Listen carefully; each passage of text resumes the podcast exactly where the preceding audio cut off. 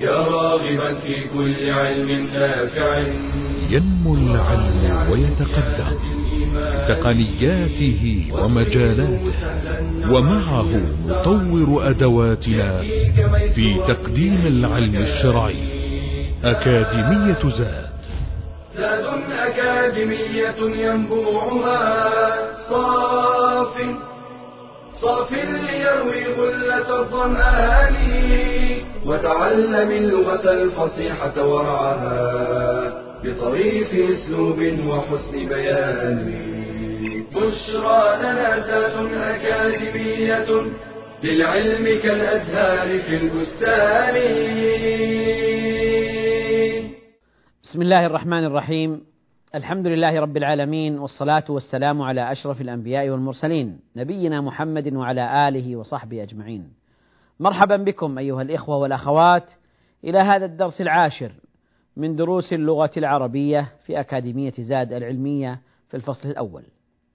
درسنا سيكون اليوم استكمالا للحديث عن الفعل. في حلقة سابقة تحدثنا عن التقسيم الثاني للفعل من حيث دلالته على الزمان وقلنا إن الفعل ينقسم إلى ثلاثة أقسام. ماض ومضارع وأمر. فالماضي ما دل على وقوع حدث قبل زمن التكلم. يعني حدث وانقضى قبل زمن التكلم. كتب ذهب سافر رجع إلى آخره. وقلنا إنه يكون مبنيا دائما فيبنى على الفتح وهذا هو الأصل.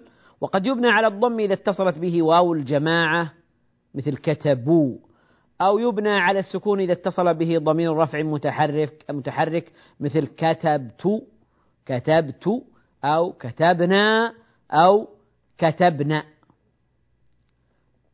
وأما القسم الثاني فهو المضارع وهو ما دل على حدوث الفعل أثناء زمن التكلم أو بعده. أثناء زمن التكلم أو بعده. يكتب يذهب يصور وهكذا. فهذا فعل مضارع لأنه يدل على الزمن الحاضر أو المستقبل زمن الحال أو الاستقبال. وقلنا إن المضارع يكون معربا إلا في حالتين فيكون مبنيا. الأصل فيه أن يكون معربا. إلا إذا اتصلت به نون النسوة فيكون مبنيا على السكون. يكتبن يذهبن والوالدات يرضعن. ويكون مبنيا على الفتح إذا اتصلت به نون التوكيد اتصالا مباشرا. لتكتبن لتذهبن. قال الله عز وجل وتالله لأكيدن أصنامكم. أكيد أكيدن. فالفعل هنا مضارع مبني على الفتح لاتصاله بنون التوكيد. ما عدا هاتين الحالتين فإنه فإنه يكون معربا. فالفعل المضارع يكون معربا فيما عدا هاتين الحالتين. فيكون مرفوعا إذا لم يسبق بناصب أو جازم ويكون منصوبا إن سبق بناصب ويكون مجزوما إن سبق بجازم. أما القسم الثالث من أقسام الفعل من حيث دلالته على الزمان فهو فعل الأمر. فهو فعل الأمر. وقلنا إن فعل الأمر المقصود به هو ما دل على طلب حصول الفعل طلب حصول الحدث من غير لام الأمر من غير لام الأمر. يعني يطلب شيء من المخاطب اكتب اذهب طلب. ولكنه من غير لام الأمر من غير لام الأمر.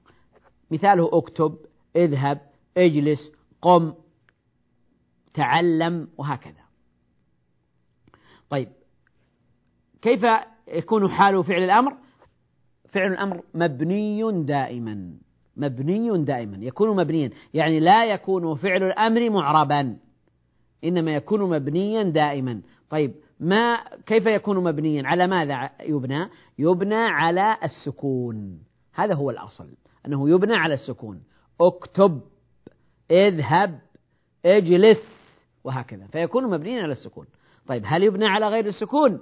قلنا إنه يبنى على غير السكون في الحالات التالية. إذا كان معتل الآخر آخر حرف علة فإنه يبنى على حذف حرف العلة. أدعو بعين مضمومة. أغزو ارمي اسعى فإنه يكون يكون مبنيا على حذف حرف العلة. إذا إذا كان فعل الأمر معتل الآخر بالواو أو الياء أو الألف يعني يدعو دعا يدعو. لما نأتي لفعل الأمر نقول أدعو نحذف حرف العلة. رمى يرمي ارمي سعى يسعى اسعى من دون حرف علة. ففعل الأمر إذا كان معتل الآخر يكون مبنيا على حذف حرف العلة. يكون مبنيا على حذف حرف العلة. طيب الحالة الثانية إذا كان من الأفعال الخمسة. يعني اتصل بواو الجماعة أو ألف الاثنين أو ياء المخاطبة فإنه يكون مبنيا على حذف النون. يكون مبنيا على حذف النون. نقول اكتبا اكتبوا اكتبي. نحن نقول آه، تكتبين اكتبي. تكتبان اكتبا تكتبون اكتبوا. نلاحظ أن في المضارع كانت فيه النون. لما جئنا إلى فعل أمر حذفت النون. فإذا هنا نقول في إعرابه فعل أمر مبني على حذف النون. لأنه من الأفعال الخمسة. لأنه من الأفعال الخمسة. طيب إذا فعل الأمر إذا إذا كان من الأفعال الخمسة إذا اتصلت به واو الجماعة أو ألف الاثنين أو ياء المخاطبة يكون مبنيا على حذف النون. تحذف النون. نقول اكتبوا. حذفنا النون. اكتبي حذفنا النون. اكتبا حذفنا النون. في المضارع تكتبان تكتبون تكتبين. لما جينا لفعل أمر قلنا اكتبي اكتبوا اكتبا. فهو فعل أمر مبني على حذف النون على حذف النون. طيب. الحالة الثالثة إذا كان هذا الفعل فعل الأمر متصلا بنون التوكيد. اكتبن اجلسن اذهبن فإنه يكون مبنيا على الفتح يكون مبنيا على الفتح. إذا فعل الأمر يكون مبنيا على السكون إلا إذا كان معتل الآخر فيكون مبنيا على حذف حرف العلة. أو كان من الأفعال الخمسة فيكون مبنيا على حذف النون أو كان متصلا بنون التوكيد فيكون مبنيا على الفتح على الفتح. هذا ما يتعلق أيها الإخوة بالدرس السابق وهو تقسيم الفعل إلى ماض ومضارع وأمر. اليوم نتحدث عن تقسيم ثالث للفعل وهو تقسيم من حيث الجمود والتصرف من حيث الجمود والتصرف. نقول إن الفعل إن إن الفعل بعمومه إما أن يكون جامدا أو متصرفا ينقسم إلى قسمين من حيث الجمود والتصرف. إلى جامد ومتصرف. ماذا نقصد بجامد وماذا نقصد بمتصرف؟ المقصود بالمتصرف المقصود بالمتصرف يعني أنه يأتي على أكثر من حالة. يكون ماضيا ويكون مضارعا يأتي منه الماضي ويأتي منه المضارع فيكون متصرفا. أما الجازم فهو الذي عفوا أما الجامد فهو الذي يأتي على صورة واحدة. تفصيل ذلك آه، يكون على آه، اللوحة آه، العرض.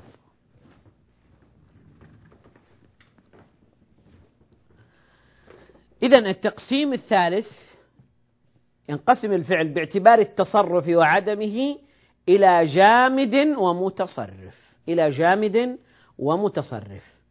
ما المقصود بالجامد؟ المقصود بالجامد هو ما يلزم صورة واحدة. ما يلزم صورة واحدة. إما أنه يلزم الماضي وإما الأمر. والمتصرف هو الذي يأتي بأكثر من صورة. يأتي بأكثر من صورة. يعني لا يكون على الماضي فقط أو على الأمر فقط. إنما يأتي على الماضي على المضارع مع المضارع أو الماضي والمضارع والأمر وهكذا. يأتي على أكثر من صورة. إذا الفعل إما أن يكون جامدا أو متصرفا. الأصل التصرف. الأصل التصرف. المتصرف هو الذي يأتي على أكثر من صورة. ماضي مضارع أمر. الجامد هو الذي يلزم صورة واحدة. لا يأتي منه إلى الماضي فقط. لا يأتي منه المضارع ولا يأتي منه الأمر. كذلك الجامد الملازم للأمر لا يأتي منه إلا الأمر لا يأتي منه الماضي ولا المضارع. فالجامد هو الذي يلزم صورة واحدة. تفصيل ذلك يكون إن شاء الله بعد الفاصل. بشرى لنا أكاديمية للعلم كالأزهار في البستان.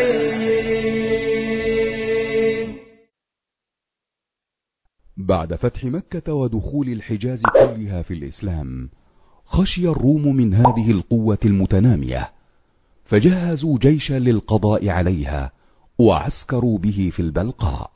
ووصلت الأخبار للنبي صلى الله عليه وسلم فقرر الخروج إليهم رغم قسوة الظروف من قوة العدو وحرارة الصيف وضيق الحال. هنا سارع المسلمون بأموالهم وأنفسهم وخيلهم وعتادهم لتجهيز الجيش وتحرك النبي صلى الله عليه وسلم ومعه ثلاثون ألف مقاتل إلى تبوك في رجب سنة تسع للهجرة. واعتذر كثير من المنافقين عن الخروج وقد عانى الجيش الإسلامي في مسيره من شدة الحر وقلة الزاد حتى سمي بجيش العسرة.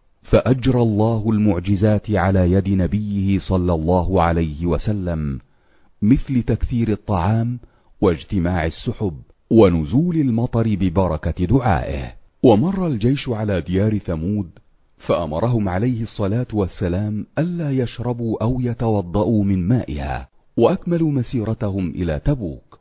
واقترب موعد اللقاء وسمع الروم بوصول الجيش الإسلامي إلى تبوك. فسيطر عليهم الرعب ولم يجرؤوا على التقدم وخافوا وتفرقوا في البلاد. وكفى الله نبيه والمؤمنين شر قتالهم. ورجع النبي عليه الصلاة والسلام إلى المدينة بعد أن غاب عنها خمسين يوما منها عشرون يوما قضاها في تبوك نفسها. هكذا كانت غزوة تبوك حربا دون قتال. كانت حربا نفسية كشفت المنافقين وأرعبتهم. وأظهرت نفاقهم وأنزل الله فيها قرانا يحكي قصتها وحال المنافقين معها. يقول الله تعالى لقد تاب الله على النبي والمهاجرين والأنصار الذين اتبعوه في ساعة العسرة. من بعد ما كاد يزيغ قلوب فريق منهم ثم تاب عليهم. إنه بهم رءوف رحيم.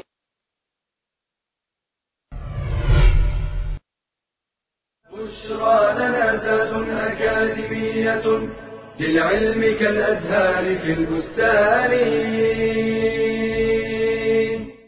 بسم الله الرحمن الرحيم. قبل الفاصل أيها الإخوة بينا أن الفعل من حيث الجمود والتصرف ينقسم إلى قسمين. إما أن يكون جامدا وإما أن يكون متصرفا. المقصود بالجامد هو الذي يلزم صورة واحدة. يعني أن يكون على صورة واحدة على الماضي مثلا. حينما أقول عسى أو ليس ليس فعل فعل ماض. طيب هل ورد فيه المضارع؟ هل يأتي منه المضارع؟ هل يأتي منه الأمر؟ لا يأتي منه المضارع ولا الأمر. لو حاولنا أن نأتي بمضارع لا نستطيع. لو حاولنا أن نأتي بأمر لا نستطيع. فإذا هو ملازم لصورة واحدة ملازم لصورة المضي. يأتي على الماضي. ليس. أو عسى. عسى. ما يأتي منه آه، مضارع ولا أمر. فإذا هنا نسمي هذا الفعل نسميه فعلا جامدا. لأنه ثبت على صورة واحدة ما تصرف إلى آه، صورة أخرى. فإذا عسى فعل جامد ملازم لصورة الماضي. ليس فعل جامد ملازم لصورة الماضي. طيب هب هب. فعل جامد ملازم ملازم لصورة الأمر. يعني لا يأتي منه المضارع ولا يأتي منه الماضي إنما يأتي دائما على صورة الأمر. طيب هب. قد يأتي سائل ويقول يا جماعة كيف هب؟ آه، جامد. ونحن نقول وهب يهب وهب. ها؟ وهب لي من لدنك وليا. وهب. هنا نقول وهب يهب وفعل الأمر هب يعني هب مثل ما جاء في قول الله عز وجل هب لي من لدنك ولي وليا. هذه هذا فعل متصرف لأنه جاء منه الماضي والمضارع والأمر. لكن لا نقصد بهب هنا من الهبة من العطية من وهب يهب لا. هب هنا لها معنى آخر وهو بمعنى افترض. افترض. يعني أقول لك هب هب أن زيدا لم يأتي. افترض أنه ما ما جاء. ما الذي سيحصل؟ هب أنك كذا. يعني افترض ها؟ آه، هب آه، أنك تعبت. فما فماذا ستفعل؟ هب افترض يعني. بمعنى افترض. فهنا هب هذه ملازمة هذه الكلمة ملازمة للأمر. لا يأتي منها المضارع ولا الماضي. فيتنبه لذلك يتنبه لذلك. فهب هنا فعل جامد ملازم لصورة الأمر بمعنى افترض بمعنى افترض. هب أنني أخطأت عليك. هل تقاطعني؟ هب أنني أخطأت عليك. هل تقاطعني؟ لا. إذا هنا وليس المقصود هب بمعنى أعطي. ها؟ من العطية من الهبة. لا. وإنما هب بمعنى افترض. فهنا هو فعل جامد ملازم لصورة الأمر. لا يأتي منه المضارع ولا يأتي منه الأمر. ولا ولا يأتي منه الماضي. عفوا. هو ملازم للأمر. لا يأتي منه الماضي ولا يأتي منه المضارع. أما المتصرف وهو الذي يأتي بأكثر من صورة. ماضي ومضارع. أو ماضي ومضارع وأمر. فهو يأتي على أكثر من صورة. فهذا يسمى متصرف. والمتصرف قسمان. ناقص التصرف يعني لا يتصرف جميع التصرف كامل التصرف ناقص التصرف وتام التصرف. ناقص التصرف هو الذي يأتي بصيغة الماضي والمضارع. ما يأتي منه الأمر. مثل كاد يكاد. كاد يكاد. وزال يزال. زال يزال. التي نقول فيها دائما ما زال زيد قائما. وما يزال كما في الحديث وما يزال عبدي يتقرب إلي بالنوافل وما يزال ما زال وما يزال وكاد يكاد بمعنى أوشك ها؟ وما كادوا يفعلون وما كادوا يفعلون. انتبهوا هنا هذا الفعل كاد متصرف لكنه ناقص التصرف. يأتي منه الماضي ويأتي منه المضارع. هنا كاد يكاد بمعنى أوشك أو اقترب هذا من أفعال المقاربة. معناه مهم جدا كاد يكاد. انتبهوا هناك كاد لها معنى آخر من الكيد. كاد يكيد كيدا. هذا تام التصرف يأتي منه الماضي والمضارع والأمر الذي هو كاد من الكيد. كاد يكيد كيدا ها؟ وكد لهم كد لهم ها؟ كد هذا فعل أمر. فهو تام التصرف. تام التصرف. إذا كاد التي من الكيد يأتي منها الماضي والمضارع والأمر. كاد يكيد كد أما كاد بمعنى أوشك بمعنى أوشك فهنا آه ناقص التصرف. لا يأتي منه إلا الماضي والمضارع. كاد يكاد. ليس عندنا أمر. ليس عندنا أمر. لا يأتي منه فعل أمر. وكذلك زال يزال. عندنا فعل شبيه به وهو زال يزول. زال يزول غير زال يزال. هذا زال يزال آه، التي تسبق بما تكون من أخوات كان ما زال وما يزال هذه لا يأتي منها الأمر. أما زال يزول وزالت الشمس ها وتزول الشمس فهذا تام التصرف يأتي منه الماضي والمضارع والأمر. فنقول زال يزول زل زال يزول زل. فيتنبه لهذا. إذا ناقص التصرف هو ما يأتي على صيغة الماضي والمضارع. كاد يكاد وزال يزال. لا يأتي منه الأمر. أما تام التصرف وهو القسم الثاني فإنه يأتي بصيغة الماضي والمضارع والأمر. فهم يفهم افهم. كتب يكتب اكتب. وهذا أكثر الأفعال هو من هذا النوع من هذا القسم. تام التصرف. أكثر الأفعال. وهذا الأصل في الفعل أنه يتصرف تام التصرف. يأتي منه الماضي والمضارع والأمر. إذا جاءت منه صورتان الماضي والمضارع فنقول إنه متصرف لكنه ناقص التصرف. إذا لزم صورة واحدة الماضي نقول إنه جامد. أو لزم صورة الأمر نقول إنه جامد أيضا. اذا خلاصة الكلام أن الفعل الجامد هو الذي يلزم صورة واحدة من صور الفعل، يلزم الماضي عسى وليس أو الأمر هب والفعل المتصرف هو الذي يتصرف بأكثر من صورة وهو نوعان ناقص التصرف وتام التصرف. فناقص التصرف هو الذي يأتي منه الماضي والمضارع ولا يأتي منه الأمر. هذا ناقص التصرف. وتام التصرف هو الذي يأتي منه الماضي والمضارع والأمر. كتب يكتب أكتب جلس يجلس اجلس. أما ناقص التصرف فهو لا يأتي منه إلا الماضي والمضارع. مثل كاد يكاد وزال يزال التي دائما تستعمل مسبوقة بما ما زال وما يزال ما زال وما يزال. لا يأتي منه الأمر وإنما يأتي منه الماضي والمضارع. إذا هذا هو التقسيم الثالث للفعل وهو من حيث الجمود والتصرف. فنقول إن الفعل ينقسم إلى جامد ومتصرف. الذي يلزم صورة واحدة هو الجامد مثل ليس وعسى وما أشبه ذلك وهب. وما يتصرف ويأتي منه الماضي والمضارع والأمر وهو إما ناقص التصرف أو تام التصرف.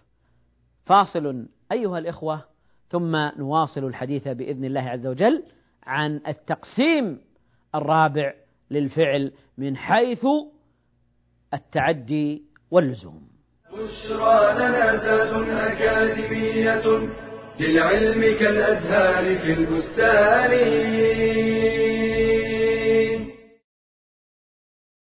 القدوة الرموز الشخصية الأسوة. جميعها مفاهيم يمكن أن تسهم في بناء الفرد أو تدميره وهي ذات أهمية كبرى وتأثير قوي لدى الشباب. ولا شك أن العاقل هو من يلتمس لنفسه قدوة حسنة ذات خلق عظيم ونهج قويم تمتلك مقومات النجاح وأسباب الفلاح فيقتدي بها ويقتفي أثرها ومهما التمس الشاب المسلم لنفسه قدوة فلن يجد خيرا من النبي صلى الله عليه وسلم ثم أصحابه الكرام رضي الله عنهم ومنهم. زيد بن ثابت رضي الله عنه كلفه النبي صلى الله عليه وسلم بتعلم لغة اليهود فتعلمها وأصبح ماهرا بها في خمس عشرة ليلة. عبد الله بن عباس رضي الله عنهما اجتهد حتى جمع علما غزيرا. تناقله كل من جاء بعده. مصعب بن عمير رضي الله عنه أرسله النبي صلى الله عليه وسلم سفيرا إلى المدينة ففتحها بالقرآن. معاذ بن جبل رضي الله عنه. بعثه النبي صلى الله عليه وسلم داعيا إلى اليمن. أسامة بن زيد رضي الله عنهما. ولاه النبي صلى الله عليه وسلم قيادة جيش المسلمين لغزو الروم ولم يبلغ العشرين من عمره. وهكذا كانوا على صغر سنهم يتحملون الأخطار. ويحفظون الأسرار ويعبدون الله بالليل والنهار. فكانوا خير قدوة وأروع مثال. قال تعالى والسابقون الأولون من المهاجرين والأنصار والذين اتبعوهم بإحسان رضي الله عنهم رضي الله عنهم ورضوا عنه وأعد لهم جنات تجري تحتها الأنهار خالدين فيها أبدا. ذلك الفوز العظيم. بشرى لنا ذات أكاديمية للعلم كالأزهار في البستان. بسم الله الرحمن الرحيم. أيها الإخوة قبل الفاصل تحدثنا عن التقسيم الثالث للفعل وهو التقسيم من حيث الجمود والتصرف وقلنا إن الفعل ينقسم قسمين. جامد وهو ما يلزم صورة واحدة إما المضي أو الأمر ومتصرف وهو ما يأتي على أكثر من صورة ويكون ناقص التصرف أو تام التصرف وتام التصرف هو الغالب الكثير في الأفعال أن يأتي منه الماضي والمضارع والأمر. التقسيم الرابع للفعل أيها الإخوة هو تقسيمه من حيث اللزوم والتعدي. فنقول إن الفعل ينقسم من حيث التعدي واللزوم إلى لازم ومتعد. لازم ومتعد. ما المقصود باللازم وما المقصود بالمتعدي اللازم هو الفعل الذي يكتفي بالمرفوع. يكتفي بالمرفوع. لا يتعدى لازم لزم هذا المرفوع لازمه واكتفى به. فلا يتعدى إلى المفعول به لا ينصب مفعولا به. هذا الفعل اللازم. لا ينصب مفعولا به لا يتعدى فهو لازم. وبعضهم يقول قاصر. قاصر يعني ليس عنده تعد إلى المفعول به. اذا الفعل اللازم هو ما لا ينصب مفعولا به. فإذا وجدت فعلا لا ينصب مفعولا به لا يتعدى إلى المفعول به لا يتجاوز الفاعل إلى المفعول به لا يتجاوزه هذا يسمى فعلا لازما. انتبه ليس المقصود أن يأتي في التركيب فعل وليس وقد حذف المفعول به. قد يحذف المفعول به لكن يبقى هذا الفعل متعديا لأنه يتعدى المفعول به لكنه حذف المفعول به. هذا يبقى متعديا لكن اللازم هو لا يمكن أو لا تستطيع أن تنصب به مفعولا. لا تستطيع أن تنصب به مفعولا. لا يتعدى لا يتعدى الفاعل إلى المفعول به فهو قاصر لازم غير مجاوز. أما الفعل هذا الفعل اللازم. هو ما لا ينصب مفعولا به. مثل لما نقول قعد. حينما أقول قعد زيد. هنا الفعل يكتفي بالمرفوع. يكتفي بالمرفوع. لا يتعدى إلى آه، المفعول به. وهذا مرتبط بالمعنى. مرتبط بالمعنى. لأن آه، المعنى حينما أقول قعد زيد أنا أريد أن آه، أبين أن زيد قد حدث منه فعل القعود. قد حدث منه فعل القعود. ومثله أيضا جلس. فجلس هنا نقول جلس محمد جلس زيد. هنا جلس فعل لازم لأنه لا يتعدى إلى المفعول به. تقول جلس زيد جلس محمد جلس الرجل جلس. وتن ويكتفي الفعل بالمرفوع ولا يطلب مفعولا به ولا ينصب مفعولا به ولا يجاوز الفاعل إلى المفعول به ولا يتعدى. فلذلك سمي لازما. ومثله أيضا كرم. كرم أيضا هو فعل لازم. فعل لازم. كرم الرجل. يعني أصبح كريما أو هو اتصف بالكرم اتصف بصفة الكرم. ها؟ فهو كرم زيد كرم الرجل كرم محمد. فهنا فعل لازم. لا المعنى لا يقتضي أن ينصب مفعولا به أو أن يأتي المفعول به. فهنا اتصف بالكرم. وهنا فائدة أن كل فعل ماض جاء على هذه الصيغة فعل فعل فهو لازم. فهو لازم لا يتعدى. حسن شرف كل ما كان على زينة فعل الماضي فهو لا يتعدى. أما ما كان على فعل أو أو فعل فإنه يأتي لازما ويأتي متعديا. لكن فعل لا يأتي إلا لازما لا يجاوز لأنه لأن هذا الفعل أو هذا هذا الوزن فعل هذه الصيغة تأتي للأفعال التي تدل على صفات ثابتة صفات ثابتة. كرم زيد. طيب. إذا اللازم هو الذي لا ينصب مفعولا به لا يتعدى إلى المفعول به لا يجاوز الفاعل قاصر على الفاعل ملازم للفاعل. هذا هو اللازم هو الذي يكتفي بالمرفوع يكتفي بالمرفوع. طيب. المتعدي المتعدي هو الذي يجاوز الفاعل ويتعدى إلى المفعول به وينصب مفعولا به. وينصب مفعولا به. وهو أربعة أقسام. ما ينصب مفعولا واحدا. وما ينصب مفعولين أصلهما مبتدأ وخبر. وما ينصب مفعولين ليس أصلهما مبتدأ وخبر. وما ينصب ثلاثة مفاعيل. وما ينصب ثلاثة مفاعيل. إذا المتعدي إما أن ينصب مفعول واحدا يتعدى إلى مفعول واحد فيكون متعديا أيضا لكن متعدي إلى مفعول واحد. أو متعدي إلى مفعولين إما أن يكون أصلهما المبتدأ والخبر أو لا يكون أصلهما المبتدأ والخبر فهو متعد إلى مفعولين.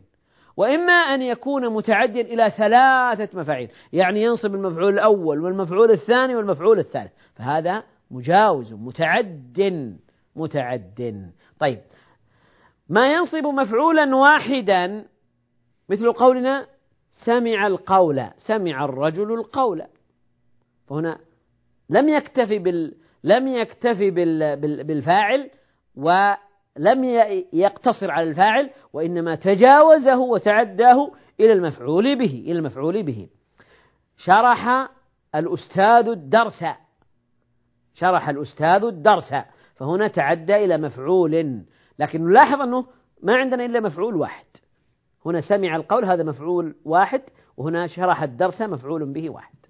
فهنا تجاوز إلى مفعول واحد تعدى إلى مفعول واحد. إذا هذا القسم الأول ما ينصب مفعولا واحدا وهذا كثير في الكلام. ما ينصب مفعولين أصلهما المبتدأ والخبر. يعني هذا هذه أفعال تدل على اليقين أو الرجحان وهو ما يسمى باب ظن وأخوا ما يسمى باب ظن وأخواتها ها؟ ظن وعلم وحسب وما أشبه ذلك هذه تنصب مفعولين.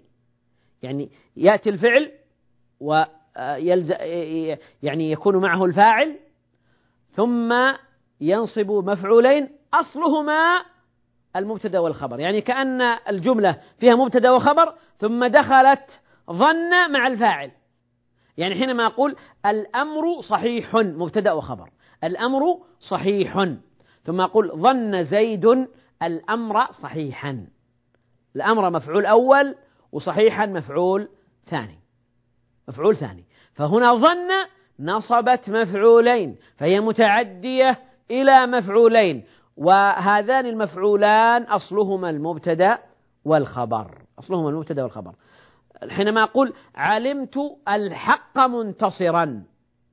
يعني الحق منتصر هذا مبتدأ وخبر. الحق منتصر. فلما أقول علمت هنا فعل وفاعل ثم يأتي المفعول الأول. الحق مفعول الأول منتصرا المفعول الثاني. فعلمت أو علم هذا فعل تعدى إلى مفعولين.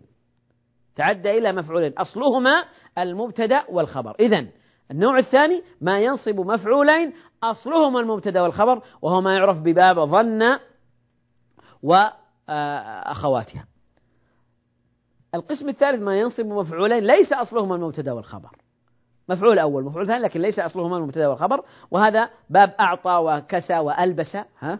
لما تقول أعطى صديقه كتابا أعطى الرجل صديقه كتابا.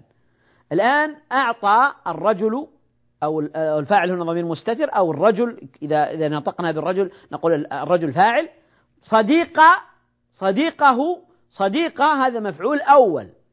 وكتابا مفعول ثاني. أعطاه كتابا أعطى صديقه كتابا. فصديقه مفعول أول وكتابا مفعول ثاني. إذا هنا الفعل نصب مفعولين. لكن هل المفعولان أصلهما مبتدأ وخبر؟ لو قلنا صديقه كتابا صديقه كتاب ما يستقيم المعنى. وليس أصلهما مبتدأ وخبر لأنه ما يمكن أن يخبر عن الصديق بأنه كتاب. فهنا الفعل أعطى نصب مفعولين ليس أصلهما المبتدأ والخبر. والقسم الرابع ما ينصب ثلاثة مفاعيل. ما ينصب ثلاثة مفاعيل وهو أعلم وأرى يعني أعلمته وأريته يعني جعلته يرى أريته أعلم وأرى. أعلم وأرى هنا ينصب ثلاثة مفاعيل. حينما أقول أعلمت محمدا عمرا مسافرا يعني أنا أخبرت وعلمت محمد بأن عمر مسافر. فأنا أقول أعلمت محمدا عمرا مسافرا. محمد مفعول أول وعمرا مفعول ثاني ومسافرا مفعول ثالث. فأعلم هذا الفعل متعدي إلى ثلاثة مفاعيل. متعدي إلى ثلاثة مفاعيل. إذا المتعدي هو ما يجاوز الفاعل المفعول به. ينصب إما مفعولا واحدا أو ينصب مفعولين أو ينصب ثلاثة مفاعيل. إذا يمكن تعدية اللازم بالهمزة أو التضعيف هذه فائدة. يعني آه، لو كان لازما يمكن أن أجعله متعديا بالهمزة أو بالتضعيف. أقول أقعد أقعدته جعلته يقعد. قعدته أجلس وجلس. جلس لازم. أجلسته متعد. جلسته متعد. فيمكن التعدية بالهمزة أو التضعيف. الخلاصة الفعل اللازم هو الفعل الذي لا يتعدى المفعول به لا ينصب مفعولا به. آه، الفعل المتعدي هو ما ينصب مفعولا به أو مفعولين أو ثلاثة. إذا أيها الإخوة التقسيم الرابع للفعل ما آه، آه، الفعل ينقسم إلى قسمين إما لازم وإما متعدي. إلى أن نلتقي إن شاء الله في حلقة قادمة. أستودعكم الله. والسلام عليكم ورحمة الله وبركاته. تلك العلوم دروسها ميسورة في صرح علم الراسخ الأركان بشرى لنا بشرى لنا بشرى لنا زاد أكاديمية للعلم كالأزهار في البستان